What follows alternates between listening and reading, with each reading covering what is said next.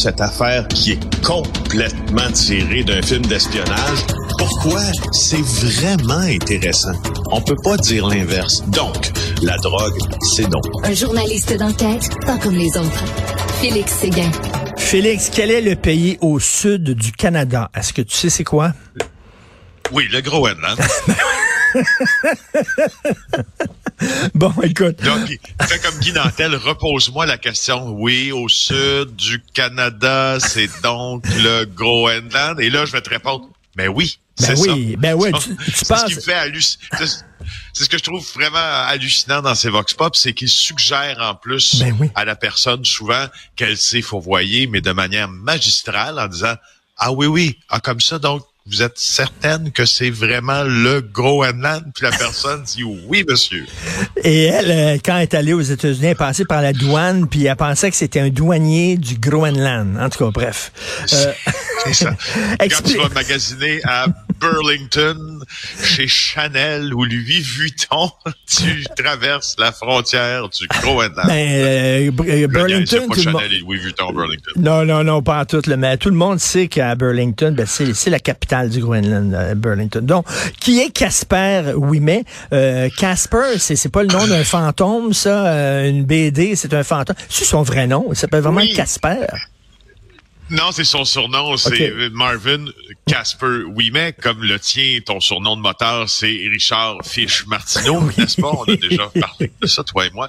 Alors oui, on va aller un peu plus, de, de- approfondir un peu qui est euh, Marvin Ouimet, parce que c'est un personnage ultra important euh, qui, ben, euh, s'en va en maison de transition. Alors ça, c'est assez, c'est assez unique, hein, parce qu'il a, là, euh, à 54 ans, Casper, euh, Hells de la section de Trois-Rivières avait été condamné à 27 ans de pénitencier en 2014. Lui avait plaidé coupable à des accusations de complot pour meurtre dans la foulée de l'enquête Shark en 2009, des chefs de complot pour blanchiment d'argent, des chefs de gangstérisme après l'enquête Diligence. Et retiens bien le nom de cette enquête-là, Diligence. Est-ce que ça vous sonne des cloches par un pur hasard, cette enquête-là?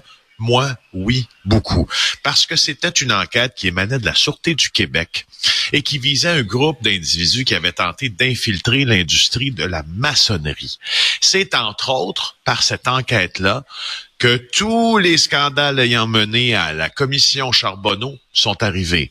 Les scandales ayant mené à l'inculpation de Tony Accurso, les scandales ayant mené euh, au départ, euh, disons, un peu honteux de Michel Arsenault, l'ancien président de la FTQ, le scandale carboneutre avec Rénald Desjardins et euh, Jocelyn Dupuis de la FTQ Construction, tout ça, ça venait de diligence. Alors, au centre de diligence, il y avait Normand Casper Ouimet.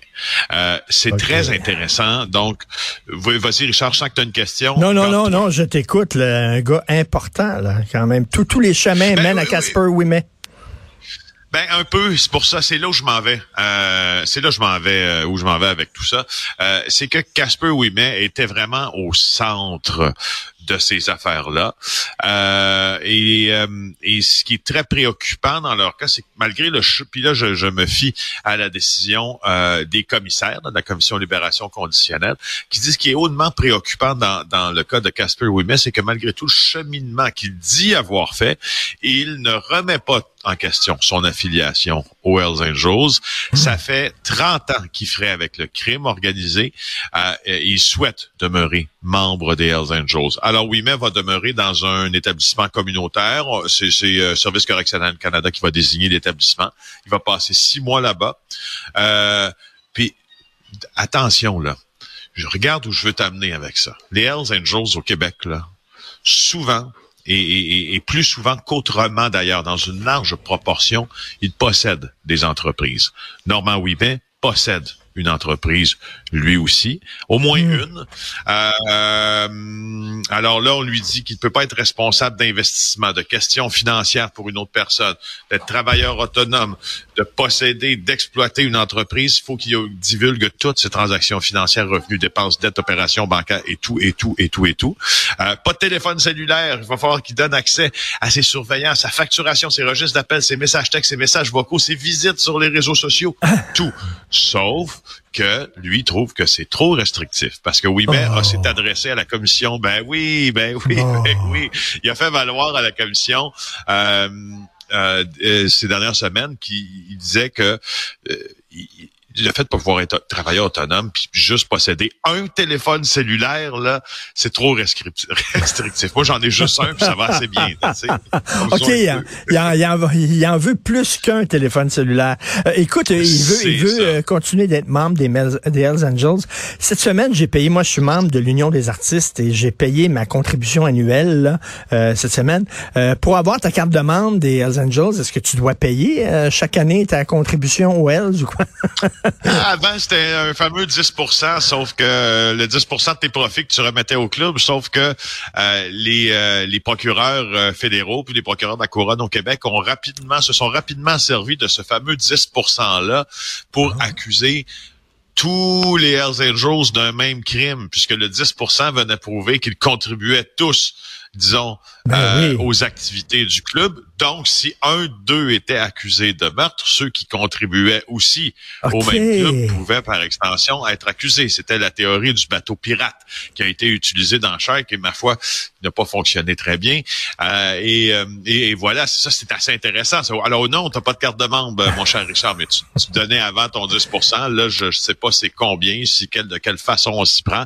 pour revenir à Marvin Ouimet, ancien membre des Roadie Crew de la Valtrie. Moi, je me rappelle, quand vous quand vous circulez sur la 40 vers Trois-Rivières, quand vous passiez à la Valtrie, là, il y avait un édifice avant blanc et rouge là, près d'une tourbière. C'était là le local des Roadie Crew. Et puis membre des Hells depuis 1999. Chapitre de Trois-Rivières. Très, très fort, chapitre de Trois-Rivières. Celui qui est allé... Euh, hégémoniquement, tiens, euh, s'installer en République dominicaine, d'ailleurs, en avalant aussi les Los Baracos. Oui, quand on, tu te rappelles des images, vous vous rappelez des images que l'on voyait de la République dominicaine, tous nos moteurs, en fait, plusieurs très, très connus, Mario Brouillette, Aurel Brouillette, Casper oui, mais j'en passe, euh, à la plage, euh, ben dans un décor assez tropical à Saint-Domingue, ben c'est parce que les Hells Angels se sont implantés là-bas. Et, et c'est le chapitre de Trois-Rivières qui a, si l'on veut, planifié le développement des Hells Angels euh, euh, sur l'île d'Hispaniola en, en, avalant le club des Los Barracos, qui est un club local, et en le transformant en Los, en, en Los Tabarnakos. Là, c'est rendu les Los Tabarnakos. ah, je l'aime. OK, permets-moi de, de te citer dans le futur avec ça. Oui. Écoute, euh, note plus sérieuse, un sexagénaire poignardé à Montréal, encore une chicane qui a mal tourné. Ben oui, puis 62 ans, là, juste à dire que c'est assez, c'est assez âgé, là, sur la, notamment là, dans ce qu'on appelle la victimisation, là, en criminologie, puis en statistique, là, les, les, victimes de crimes contre la personne ont moins que 62 ans. Là. Ben oui. 62 euh, ans, là, on a eu une mercredi dans le centre-ville de Montréal, de Billion euh, VGS. Je voulais juste te dire ça. Écoute, moi, j'étais à Montréal hier dans une buvette sur le plateau Mont-Royal. Ça s'est passé pas si loin, pas si loin de où j'étais. Je veux juste te dire en terminant, il nous reste 30 secondes, que euh, quand on parle des fameux crimes qui sont commis comme ça, qui sont des crimes sur la personne, au total, il y a un Canadien sur cinq euh, qui a fait l'objet d'un des huit crimes qui sont mesurés dans le cadre des évaluations normales. Incendie, crime contre la personne, voie de fait, introduction par infraction, vol de véhicule. Et je veux juste te dire qu'il n'y a aucune ou presque différence entre la criminalité, le nombre de crimes commis contre la personne en région, puis le nombre de crimes commis